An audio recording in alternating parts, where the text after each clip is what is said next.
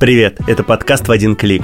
Подкаст Сбермаркета и студии «Либо-либо». Я Федор Вирин, партнер компании Data Insight, аналитической компании, которая исследует все, что касается интернет-торговли в этой стране. Привет, а я Аяна Бабасанова, и я работаю как раз в компании, которая занимается электронной коммерцией, это Сбермаркет. Занимаюсь продвижением производителей для того, чтобы покупатели получали товары еще дешевле, чем они есть. Мы оба занимаемся странным зверем, который называется электронная торговля, онлайн-торговля, электронная коммерция, онлайн-коммерция, e-commerce и куча разных слов, которые на самом деле означают немножко разные вещи. Но тем не менее, Аяна строит это ручками, а я исследую то, что настроила ручками Аяна, и в итоге получается много разного и интересного.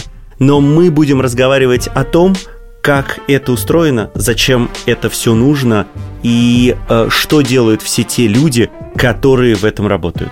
В общем, мы разберемся в том, как вещи продаются в интернете. И сегодня мы поговорим со Славой Бочаровым, который расскажет, как построить бизнес, который будет привозить продукты за 15 минут. Слава потрясающий человек. Он за 15 лет построил огромную карьеру в «Магните», потом решил... Огромном российском ритейлере. Да, в огромной России, с огромными территориями. А потом он решил, что надо стать айтишником и написать специальный IT-софт, которого мне лично очень не хватает. Он потом сам расскажет об этом софте. А теперь он сделал фантастическую штуку, которой ты пользуешься ежедневно. Да, заказываю каждое утро яйца, каши, круассаны. Как ты много ешь по утрам. Все, погнали. Привет, я Слава Бочаров, я сооснователь сервиса «Самокат». Мы со Славой сегодня говорим про то, как построена, как создана, как существует такая замечательная, интересная структура, как доставка продуктов питания домой за 15 минут. Я прочитала в твоем интервью на РБК, что, оказывается, самокат раньше назывался магазинчиком.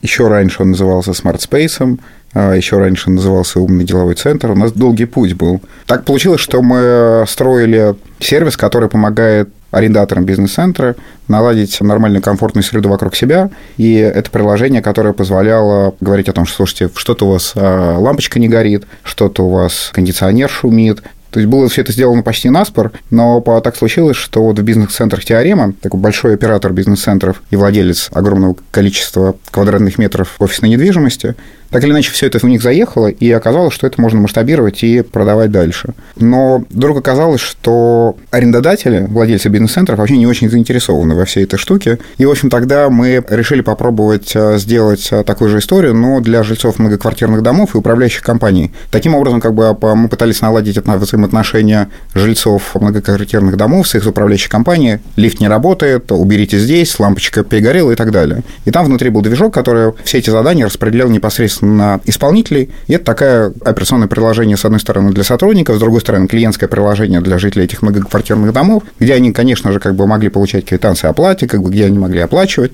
и где мы предполагали, что можем создать какой-то маркетплейс услуг, который даст возможность а, людям, например, не знаю, попросить убрать квартиру, вымыть окна, не знаю, взять зимнюю резину на хранение и так далее. Но для того, чтобы запускать этот маркетплейс, мы подумали о том, что мы должны, наверное, как бы хотя бы одну функцию начать там перформить, и э, там должна была появиться кнопка «Заказать продукты». И эта кнопка называлась «Магазинчик». Вот именно оттуда и появилось это название. Это все было очень э, смешно, поскольку мы собирались это сделать ровно для того, чтобы показать конверсию жителей по многоквартирных домов в пользование э, этим сервисом. Поэтому мы к нему подошли так очень на коленке. Нам главное было попробовать и проверить эту конверсию. Мы взяли несколько квадратных метров у управляющей компании, у двух управляющих компаний. Это было там 4 квадратных метра в одном случае, в другом случае 8 квадратных метров.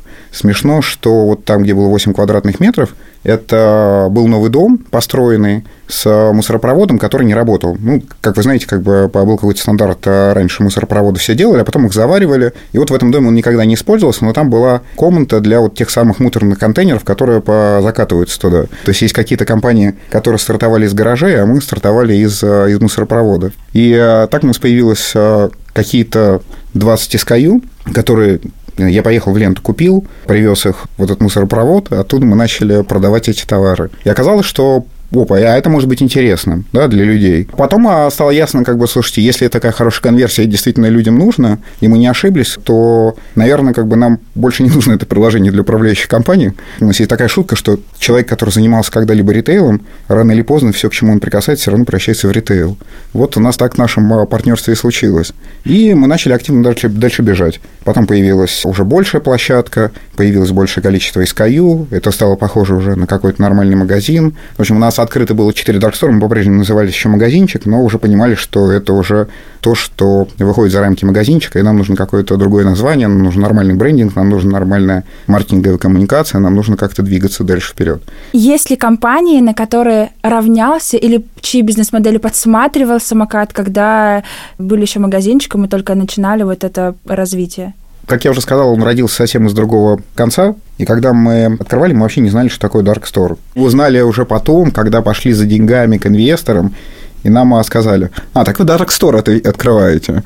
Мы говорим, ну, наверное. Они сказали, а вы знаете такие компании? Начинают перечислять нам, загибать пальцы. Мы совершенно не знали, что это за компания. И да, конечно, как бы есть зарубежные наши побратимы, которые осуществляют такую историю. В России мы были первыми в том формате, в котором делаем мы, поэтому нам не на кого было равняться. И о тех ребятах, которые уже существуют на рынке, мы узнали уже гораздо позже. Здесь нужно некоторое описание того, что такое Dark Store. Это обыкновенный магазин, в котором нет покупателей, приходящих туда, следовательно, нет кассовых зон, для покупателей, следовательно, нет дополнительных складов, есть торговый зал, он же является складским помещением, оттуда отбираются товары, комплектуются заказы отобранные, передаются курьерам, оттуда бегают курьеры. Единственный человек, которого видит наш клиент, это наш курьер.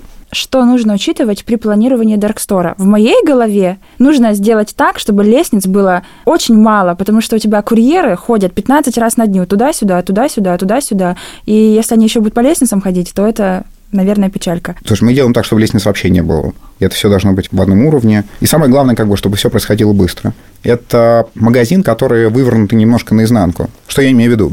Вот если вы приходите в какой-то обыкновенный магазин, то, скорее всего, те товары, за которыми вы чаще всего приходите, хлеб, молоко, там, не знаю, там, колбаса, они находятся в конце зала. Ровно потому, что чаще всего приходите именно за ними и проходите через весь торговый зал, где вы видите какие-то импульсные товары, где вы видите как бы товары, которые вы, скорее всего, покупаете редко, и вам о них напоминает своим присутствием, вы увидите промо по дороге. В общем, все это сделано так, чтобы максимум внимания человека привлечь к тому, что находится по пути к этим частотным товарам. В нашем случае мы ориентируемся не на то, чтобы человек прошел, как бы увидел все это, а ориентируемся на то, чтобы сборка была как можно быстрее. А следовательно, все частотные товары находятся в круге первом.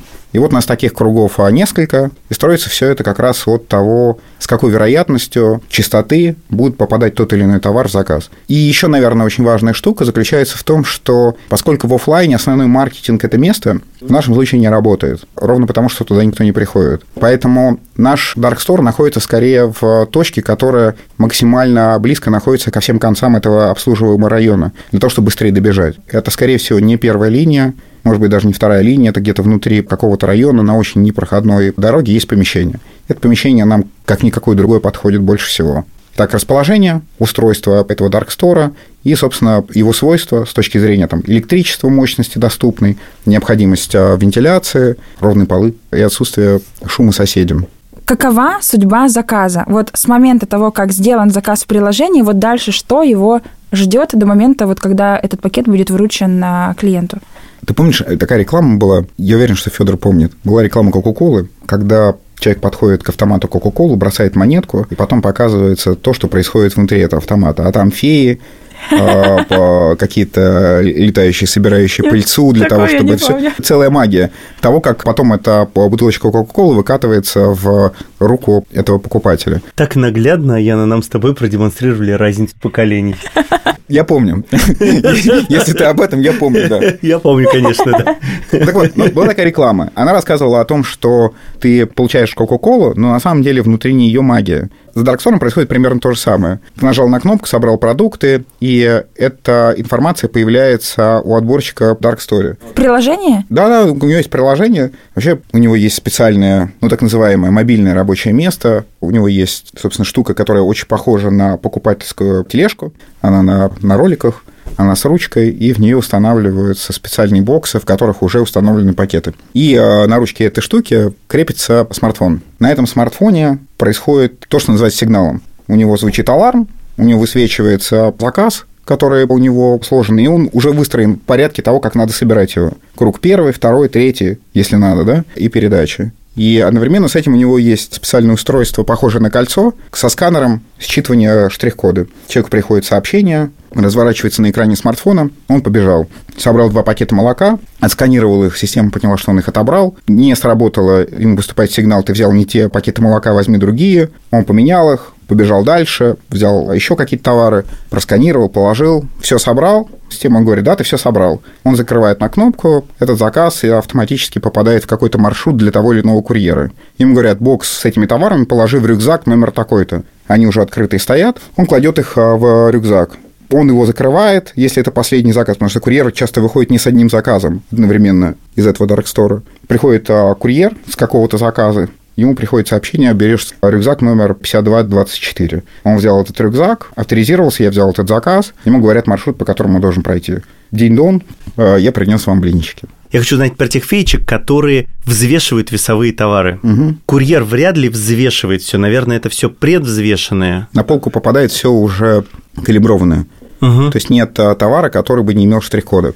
Он уже упакован, упакован, не знаю, там, яблоки 200 грамм, и это все приходит в таком виде уже в Dark Store. Мы ничего в Dark Store не фасуем, потому что для фасования нужны специальные комнаты, нужны специальные э, инструменты для этого. Все это происходит до попадания в Dark Store. И там же собирается комплект для изготовления борща, который продается одним комплектом. Да, да. Окей, а тогда что делать с тем, что три яблока весят то 200 грамм, то 240? Есть допустимость, и эта допустимость всегда в сторону клиента. То есть мы сами заплатим за это.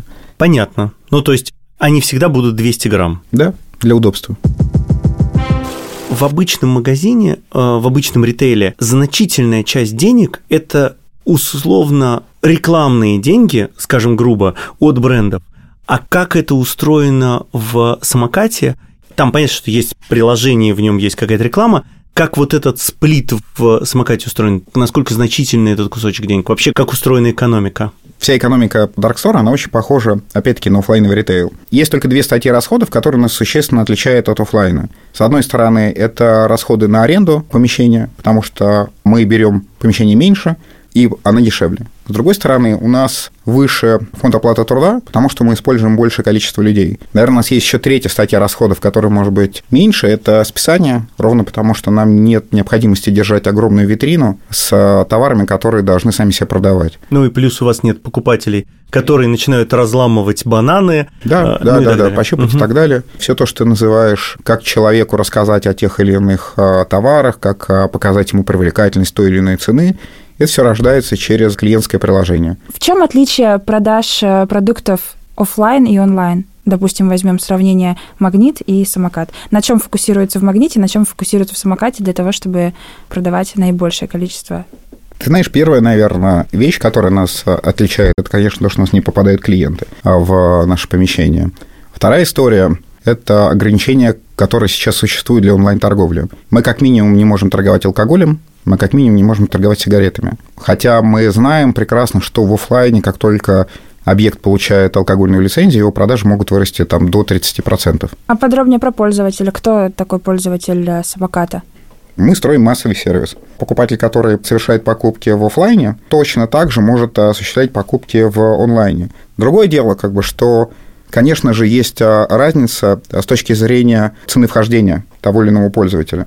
Более молодые пользователи, для них порог входа очень дешевый, потому что у них еще не сформировались так крепко и закостенело привычки. Более традиционные семьи, как бы уже сложившиеся, им отказываться от своих привычек сложнее, потому что у них есть ряд предубеждений и недоверия. Ну, например, там одно из частых предубеждений случается такое. Да, конечно, принесли за 15 минут. Я знаю, как бы, что я в магазине сама полчаса провожу. Это значит что? Это значит, что они выбирают а, молоко, которое вот сейчас будет просрочено, любой возьмут с полки. Это значит, что мне сейчас фрукты как бы какие принесут. Люди не знают про технологию, которая обеспечивает старательно исполнение этого качества. Поэтому они попадают в наш сервис, как правило, когда им что-то нужно. Это такая скорая помощь. Хозяйка начала что-то готовить, не знаю, возьмем борщ, и вдруг оказалось, что у нее закончилась свекла. Можно пойти в магазин, а можно нажать на, на, на кнопку и в самокате ей принесут. И ей принесли хорошую свеклу. Это заставило ее уверовать И мы говорим о том, что мы способны удовлетворить потребности любой публики, только вопрос теперь цены входа. И самое главное, как бы, что они также консервативно относятся потом к уходу из этого сервиса. То есть, если он вошел, ему нравится, то ему очень сложно поменять а, свой путь еще раз. И они начинают оставаться с нами навсегда. А сейчас что происходит? Приходят новые потребители в основном? Или старые потребители, те, которые пришли во время ковида, начали делать больше заказов, большие заказы, то есть рост LTV, затраты одного покупателя или рост числа покупателей? И то, и другое. Вот, смотрите, все те пользователи, которые к нам приходили, у них очень хорошее удержание случилось. А представим себе, что какое-то количество людей пришло к нам в марте. Естественно, кто-то из этих людей не продолжил с нами путь, но какое-то количество людей осталось. Так вот, если сравнить деньги, которые все люди, ведь эти 100% оставшихся и ушедших потратили в марте, и сравнить с деньгами, которые они потратили в следующем марте, то это цифры, которые будут в разы больше, чем в марте. Итак, а, оставшиеся люди увеличивают свои траты через частотность а, по потреблению и количество товаров, которые покупают. И эти сообщества, условно, они растут. Окей, построили Даркстор самоката там в спальном районе, седьмой микрорайон Теплого Стана, и внутри этого седьмого микрорайона там 15 домов, 16-этажные дома по 2 8 подъездов. И это означает, что там живет, ну, там, грубо говоря, 10 тысяч семей.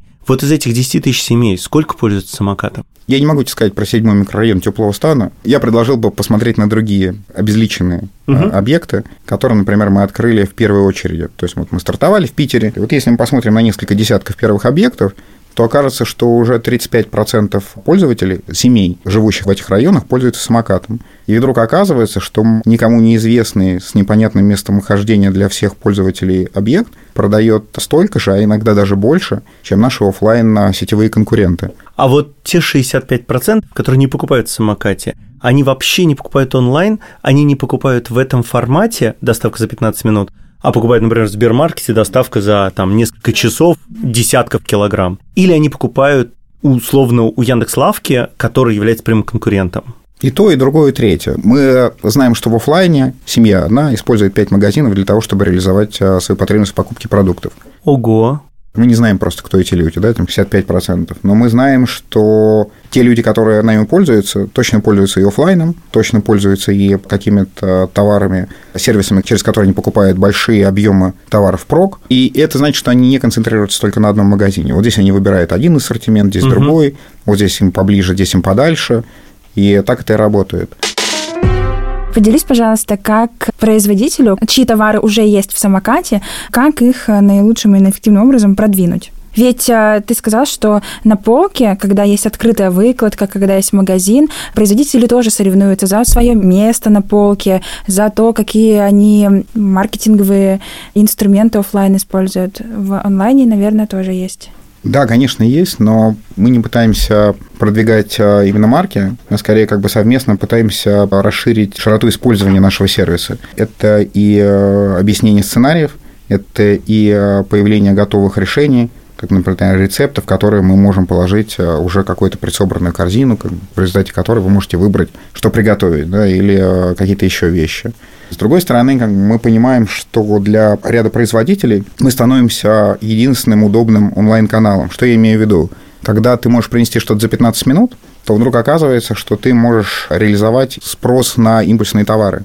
Ну, вот, например, если ты заказываешь что-то, что привезут тебе завтра, ты не очень-то помнишь или не можешь предположить, завтра ты захочешь мороженое или не захочешь мороженое. В нашем случае ты захотел мороженое, нажал на кнопку, и вот прямо сейчас ты получил. То же самое с шоколадом, э, не знаю, жевательной резинкой и другими импульсными товарами, которые продаются. Поэтому, конечно, мы очень активно с ними работаем. Для них мы интересная площадка, и, похоже, наш формат такой единственный для них, наиболее выгодный э, с точки зрения отклика потребителя в таком сценарии даже плановый продукт из офлайна может превратиться в импульс.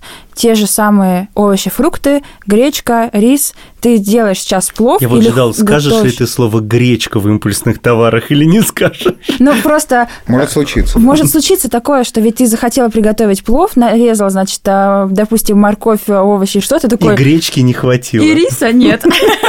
Так это работает, например, для входа в а, первое использование нашим сервисом. Ну, а вторая история, как бы, это про то, что действительно мы стараемся сложить а, эти товары, которые человеку нужны прямо здесь и сейчас для какого-то конкретного сценария. Приготовить плов, приготовить, не знаю, гречку. Гречку. Да. Гречу. И вы знаете, что мы еще заметили? Мы заметили, что люди начинают менять свои привычки с точки зрения использования тех или иных продуктов. И когда я работал в офлайне, очевидно было, что самый продаваемый товар в категории курицы – это тушка. Ну, то есть вот курица целиком.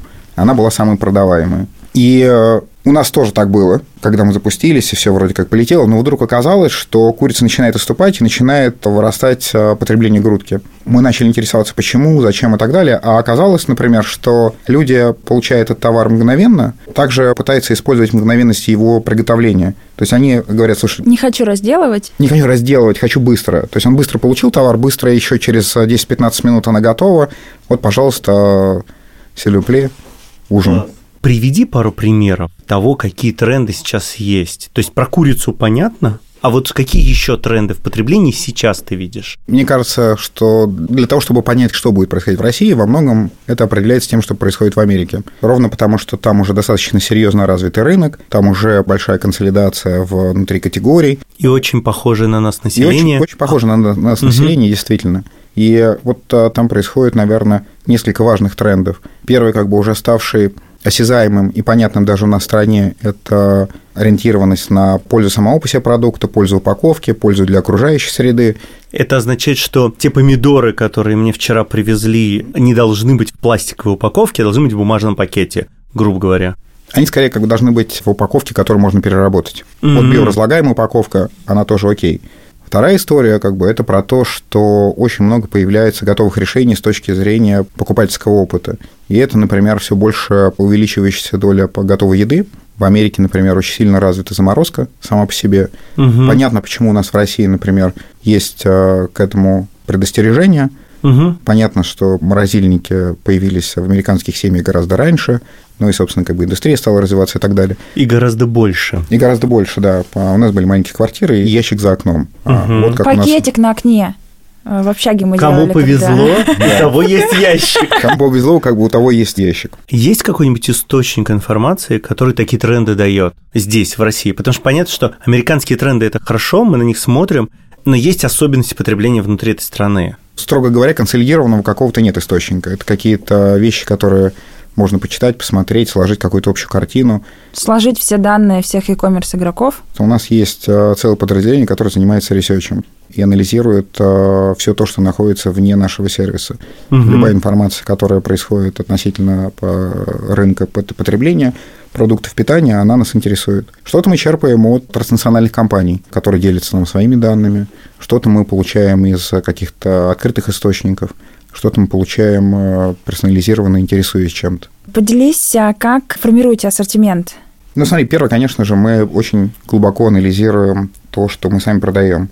И да, конечно, мы понимаем, куда развивается рынок и как будет развиваться та или иная категория, в принципе, в общемировом масштабе, в общероссийском масштабе. Исходя из этого, кстати, появилось то, что мы называем своей частной маркой. И это такой вот direct-to-consumer продукт, который случился, исходя из анализа как раз этих потребительских предпочтений наших покупателей. И так оказалось, когда мы начали это все анализировать, что мы применили другой подход, который существенно отличается от многих э, оффлайн сетей Когда они делают частную марку, они говорят, давайте сделаем аналог бренда, но по более низкой цене.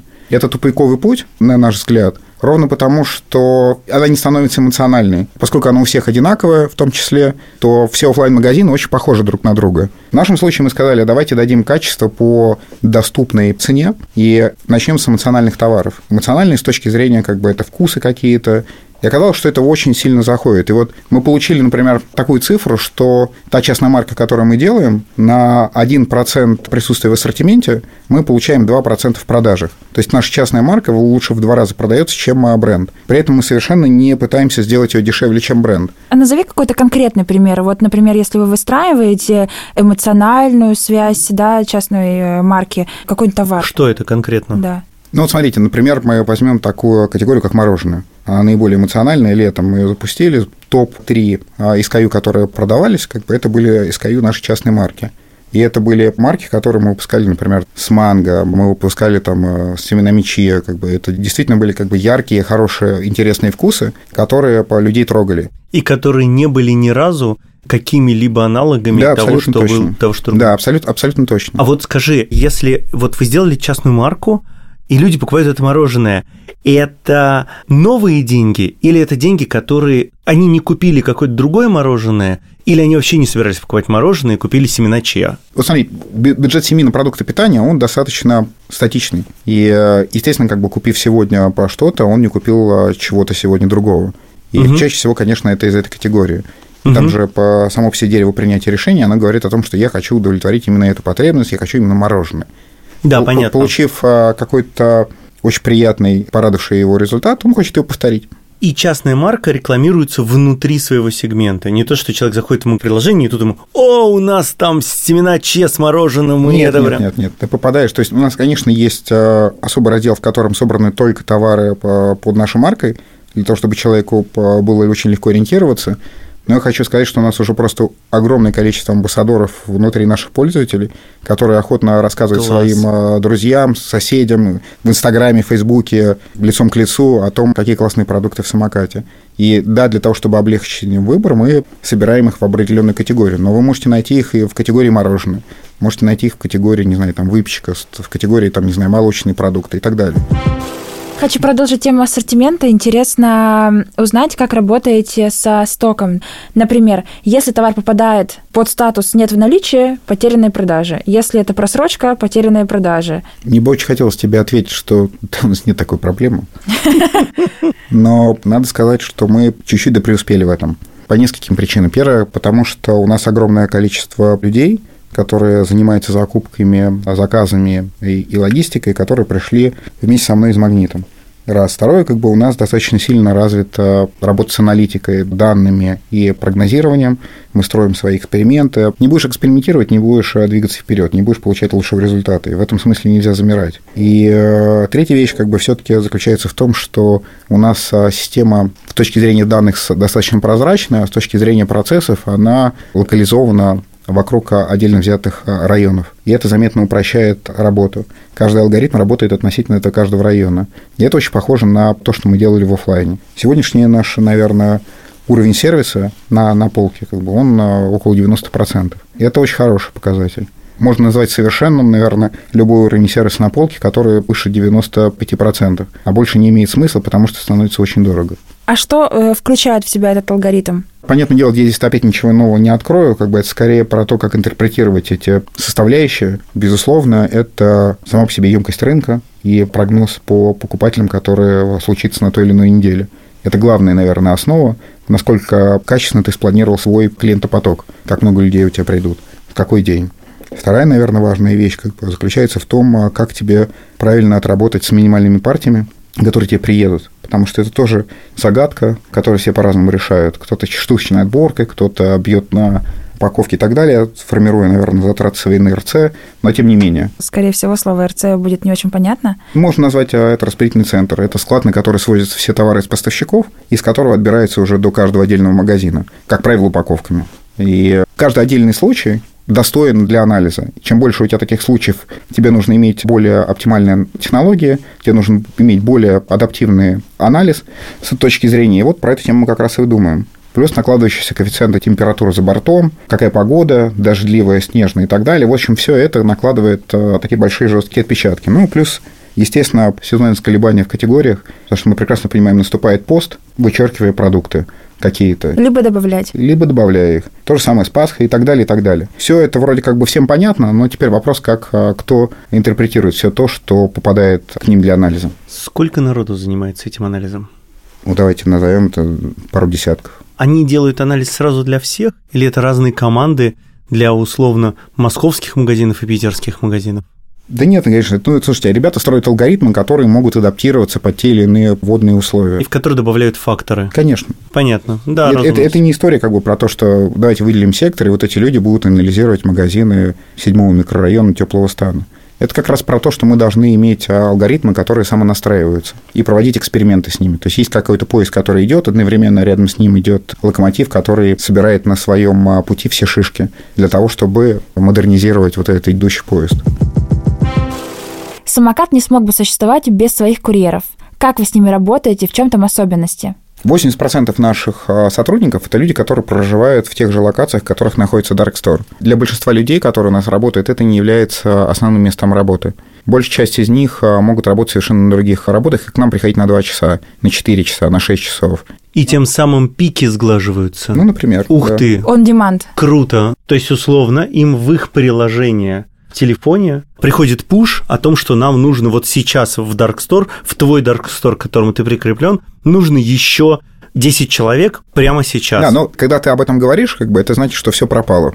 Угу. Когда ты говоришь, вот прямо сейчас, как мы, мы умираем, выручай, приходи к нам, это уже все. Это значит, что ты уже что-то сделал не так до этого. Угу. Это скорее по системе планирования, когда ты человеку можешь а, выдать а, вперед а, часы, которые нам нужны будут. Человек может планировать свое время на неделю вперед, может забить все часы, которые он хочет взять на той или иной неделе, в тот или иной день, в то или иное время. С нашей стороны происходят две вещи. Безусловно, это позволяет нам умело управлять загрузкой, с одной стороны. С другой стороны, представьте себе, что мы получаем людей, которые очень хорошо знают этот район. Эти люди с кем-то учились, с кем-то играли в э, баскетбол или футбол, с кем-то ходили в кино. Их не боятся. Выглядит так, как будто бы в самокате работают феечки, супергерои, best of the best э, люди. А где сложности? Недавно в Москве были, в Петербурге э, и в других городах центральной части страны заморозки. Недавно был снегопад. Все это, конечно же, проблемы. Проблемы, которые соотносятся с двух частей. С одной стороны, тебе невероятно привалило заказов, потому что люди не очень хотят выходить из дома в такую погоду. С другой стороны, у тебя ограничения в передвижении, потому что снег вдруг э, взял и отрезал у тебя все велосипеды. Ты не можешь рисковать людьми, которые упадут, э, сломают себе ногу, повредятся и так далее. Это всегда страшно, и как бы мы в этот момент э, запрещаем это использовать. И они становятся пешими, а значит, совершают более долгие маршруты а заказов сыпется. Ты приводишь людей еще, еще, еще, еще, на третий день как бы этих морозов э, люди, которые отработали в первый день, начинают болеть. И у тебя становится еще меньше возможности управлять а, всем этим. Вот тебе, пожалуйста, проблема. Случается не в нашей жизни? Да, случается. Как этим управлять? К сожалению, нам приходится ограничивать спрос через а, то, что мы повышаем средний чек. Мы очень неохотно это делаем. Мы понимаем, что это все не самые лучшие методы, но, к сожалению, мы иногда попадаем в ситуации, в которых мы должны ограничивать спрос. А вы повышаете минимальный чек или вы повышаете стоимость доставки? Мы всегда делаем доставку бесплатной, Угу. мы повышаем а, минимальный чек. В данной ситуации это можно рассмотреть как защита вообще здоровья своего персонала, потому что чем больше людей у тебя сейчас в холоде идут, доставляют заказы, то, мне кажется, это, с другой стороны, это не просто не доставить кому-то заказ, а защитить свой персонал в том числе. И то, и другое. Ну, знаешь, людям ведь не объяснить. У него, у него своя проблема. Вот есть потребитель, покупатель, которого, не знаю, там, он не может выйти. И в этот момент мы ему говорим, слушай, мы не понесем тебе что-то за 200 рублей, извини, пожалуйста, закажи на 500. Это не то, чтобы какие-то безумные деньги, но вместе с тем это изменение опыта нашего покупателя. Я всегда, скрипя зубами, это делаю, но в то же время я понимаю, что мы просто или все заказы не выполним, и выполним с опозданием, или выполним а, заказы, которые только с большим чеком в этот момент, и более того, как бы с а, каким-то образом действительно сохраним наших сотрудников. А я правильно сейчас услышал, что решение о увеличении минимальной суммы заказа принимаешь лично ты? Не совсем. С одной стороны, конечно же, я не могу определить сумму э, минимального э, заказа, допустимого в той или иной точке сам, потому что их 500. И это все, конечно же, делает программа, которая определяет, какой допустимый минимальный заказ можно совершить в той или иной локации. Но решение о том, что нам нужно применять такой инструмент, да, принимается мной. Насколько много завязано на тебе в этом бизнесе? То есть вот сейчас это уже большая компания, 500 точек, бесконечное количество народу, еще более э, бесконечное количество покупателей и заказов, часть огромной структуры, экосистемы и так далее и тому подобное. Насколько все это на тебе завязано? Иногда мне кажется, что я не понимаю, как это все работает. С одной стороны, это ощущение, которое как-то заставляет тебя сокращаться, ну, то есть ты не все контролируешь. А с другой стороны, это как-то приводит мне к какой-то гордости за нашу команду, не какой-то, а вполне себе яркой гордости за то, что все это работает. И я не совсем понимаю, как уже, потому что огромное количество вещей происходит, и я даже могу не знать о них. Как предприниматель я очень хорошо понимаю эту гордость. Когда твоя команда работает без тебя и сама что-то решает, и внезапно это дает то, о чем ты в принципе не мог представить, это прям очень крутая история.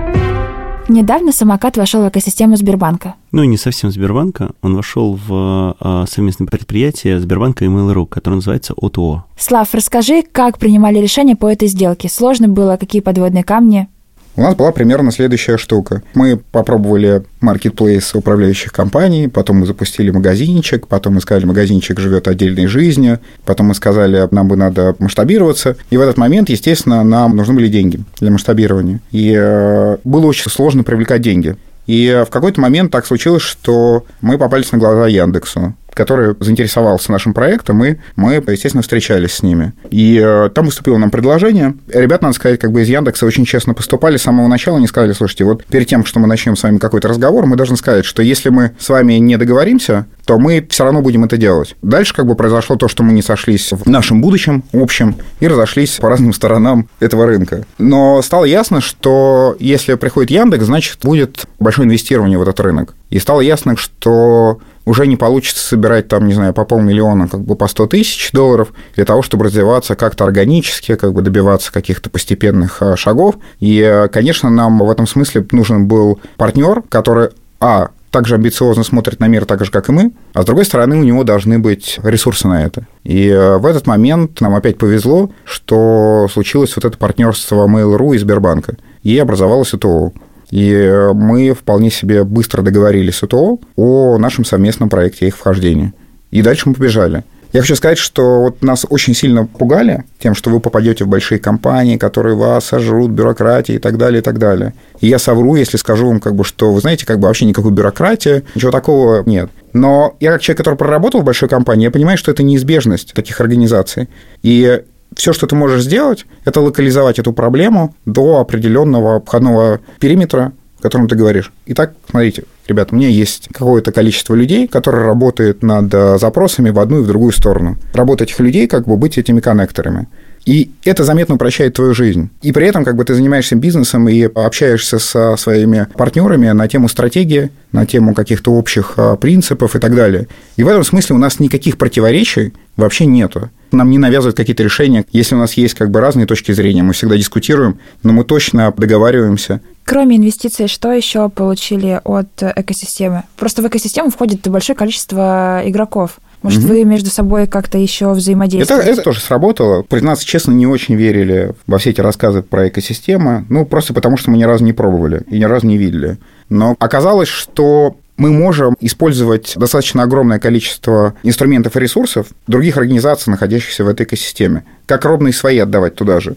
У нас были интеграции, например, с другими партнерами, например, Сока, когда мы за 15 минут доставляли попкорн Ока, когда человек садился смотреть какой-то фильм, Ока, соответственно, рассказывала о нас, как бы сказала, что можно за 15 минут это сделать. То же самое происходит уже на уровне интеграции в гаджеты, которые выпускает Сбер. То есть нам реально это очень сильно помогает. Представь, что есть еще люди, которые из офлайна хотят перейти в онлайн, возможно, бизнес свой организовать в интернете. Три компетенции, которые нужны для того, чтобы быть успешным в интернете. Вот я пришел все-таки из компании «Магнит», которая долгое время была, несмотря на ее публичность, все-таки предпринимательской компанией. И мне очень повезло прийти туда почти в начале. Когда я пришел в компанию, не было и 200 магазинов. Когда я ушел из компании, в компании было там больше 12 тысяч точек. В силу того, что это предпринимательская компания, все решалось буквально на доске или листочке, и э, мне повезло, что каждый день я сталкивался с очень талантливыми предпринимателями и людьми. Например, для меня важной историей, которую я часто вспоминаю, это как раз запуск Магнит Косметик, потому что это был такой стартап, в который никто не верил, с одной стороны, а с другой стороны, это вещь, которая стала большой, и сегодня Магнит Косметик – это самый большой продавец парфюмерии и косметики в стране. И когда у тебя есть большая машина, которая едет, которая обеспечивает тебе основные форматы, и ты вроде как приходишь все время говоришь, слушайте, ну давайте, вот мне вот нужно, чтобы вот это сделали или вот это, тебе все время говорят, ну слушай, сколько тебе там, что там генеришь, какой оборот, а что, а, у тебя три магазина, поздравляю. Ну и все, в этот момент много что могло сломаться. Но нет, мы добились э, с ребятами, что запустили этого, и сегодня, например, в самокате работает огромное количество людей, которое стартовало тогда в Магнит Косметик. А я правильно понимаю, что ты сейчас говоришь о том, что предпринимательский дух и э, предпринимательские скиллы – это воспитуемая вещь? Слушай, повезло, если они у тебя появились э, от рождения. Но я уверен, что это воспитуемая раз история. А второе, как бы я уверен, что вот как раз через дополнение, через партнерство ты можешь приобрести то, чего тебе не хватает для этих предпринимательских скиллов. Завершая наш прекрасный диалог со Славой, переходим к Блицу. Твоя суперсила? Умение быстро находить решения. Суперсила команды самоката? Сообразительность, ловкость, э, скорость. Твой любимый продукт э, бренда самокат? Трюфель. Какой самый популярный товар в самокате? Круассан с малиной. Это было круто. Я узнал для себя несколько сильно новых и, наверное, я увидел несколько других подходов, которые я раньше не видел, и это очень интересно и очень здорово. Спасибо огромное. Спасибо вам. Как человек, который работает в Якоме, мне было супер интересно послушать а, как раз, как работает Dark Store, потому что это мэджик, которого мы не видим, но он есть. И это было супер потрясающе. Для меня, конечно, супер интересно то, что формат ритейла, безусловно, меняется. И исследуя ритейл, я хорошо понимаю, что даже магазины у дома на самом деле сейчас вынуждены будут меняться. И причиной этих изменений являются те самые люди, которые внезапно решили построить совершенно новый бизнес в этой стране.